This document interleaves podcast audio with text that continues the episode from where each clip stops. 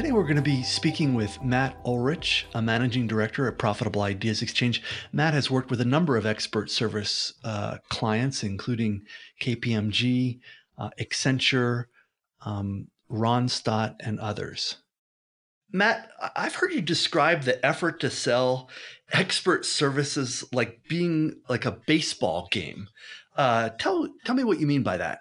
Well, like uh, like any good idea, I uh, I didn't come up with it myself. I was actually talking to a, a sector lead for a large uh, supply chain technology consulting firm. Uh, he was talking about his own sales pipeline, and he mentioned the notion of the importance of moving through the bases. Uh, and, and, I really like that. You get to know exactly where you stand with your prospects. Uh, I like the idea of baseball as a metaphor for the consultative sale for a number of reasons.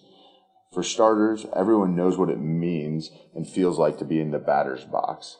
Uh, if you could every time, you'd not try to knock one out of the park every time you swung the bat. But the truth is, in sales, uh, specific, specifically professional services sales, is that you can't go from zero relationships to being in a high dollar uh, account client in one fail swoop. Uh, the fact of the matter is, uh, both in sales and baseball, is that everyone hates the feeling of, of striking out, uh, and, and you get the sense that to have to score, you have to have runners on the bases. Relationships and trusts are built over time, and of course, that's essential. Uh, so I like the idea of advancing the relationships in, ter- in terms of first base, second base, third base. And if you try just to skip to third base and ram your message down someone's throat, the chances of you actually landing the deal are probably pretty slim. Interesting. So do you have uh do do you have a sense of what each of the bases are? Sort of first, second, third base as you're trying to to push it home to home plate? Yeah, that's a that's a that's a great question. I'm I'm just starting to to kind of put my uh, arms around this idea and and how we how we as uh, as kind of a partner in helping people with their business development uh, help them get their heads around this as well. But I think the first thing would be um, when you think about home plate and uh, and that's the position where you're first swinging and you don't know anybody.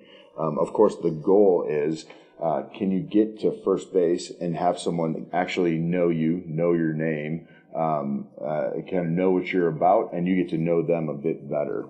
Um, I guess second base.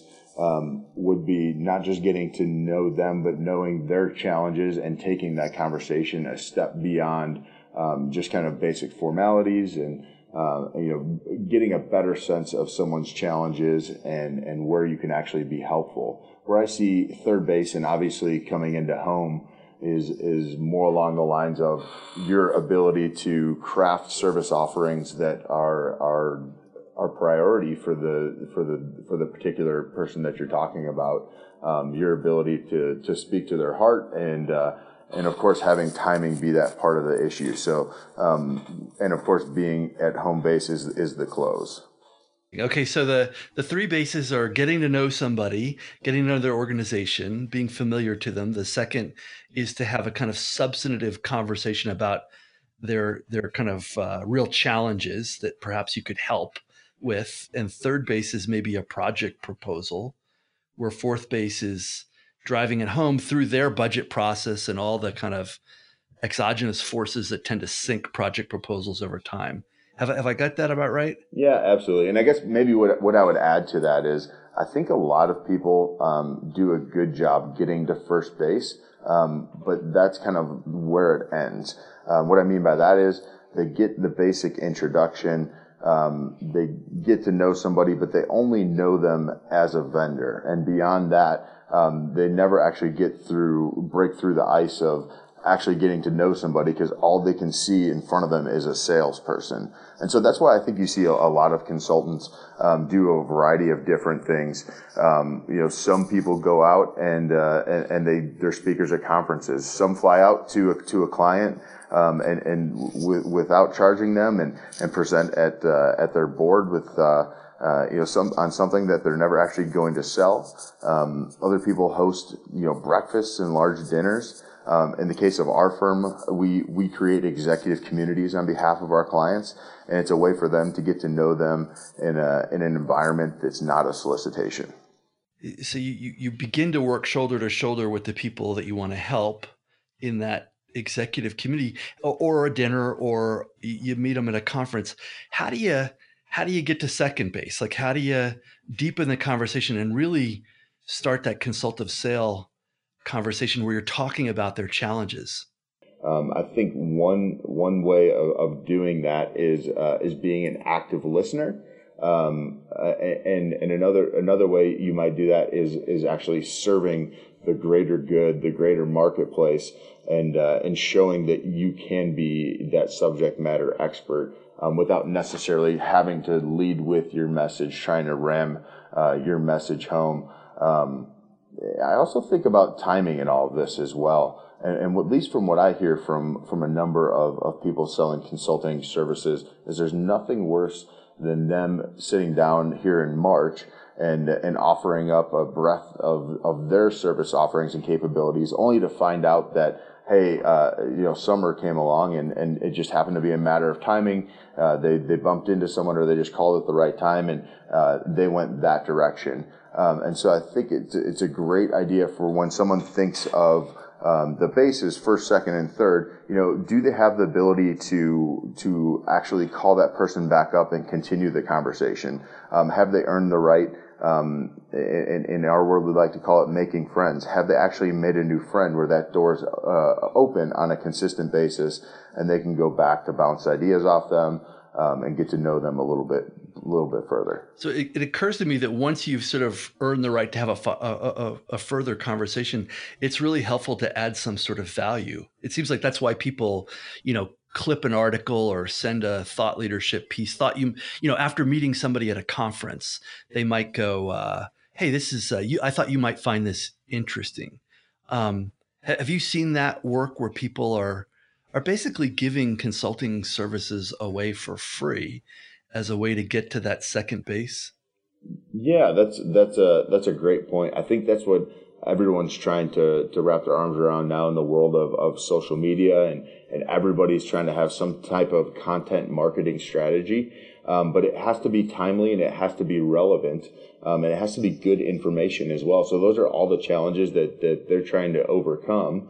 Um, at, at the same time, it's uh, it, it's it's having that information at your fingertips, um, but it makes much more sense in having somebody somebody be able to digest that once you've had an initial conversation on their challenges and their priorities. So I'm really interested in going set from second to third. Um, so you met somebody at a conference, or you're sponsored in an executive community. You got to know these people. Uh, you said, "Hey, I'm going to be out in Detroit. I'd love to put a face to a name.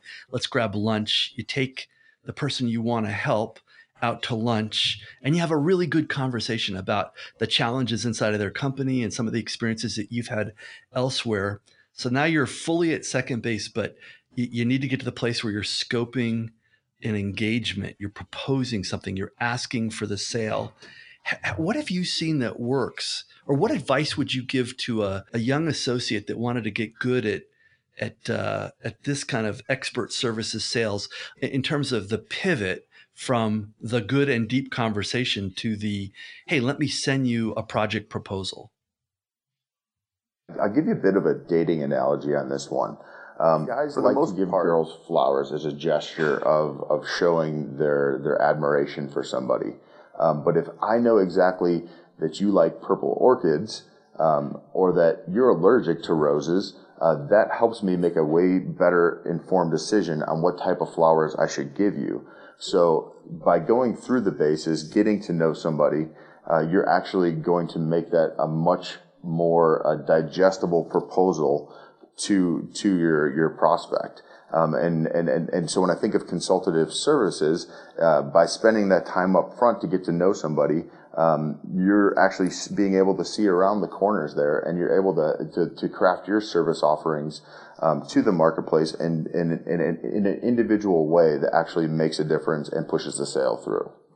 Interesting. So the last bit is the hard bit, third base to uh, sort of home plate, because that's where outside forces can sink you.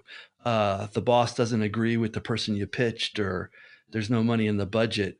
Um, what have you seen that that people do as they kind of hope and pray their project proposal is uh, is being adequately championed inside the organization? Yeah, I think I think uh, the the best people uh, that are playing the, the game of business development baseball are, are trying to make friends throughout the organization along the way as well. So um, they know that they they obviously have the ear of a decision maker. That's really helpful. But having people on board and their team members having an idea of what their budget looks like and uh, and when their fiscal year starts and ends and when decisions are actually made and and uh, and and and having the ability to know exactly what other vendors they might be using or thinking about those are all helpful ways to actually you know push that final sale through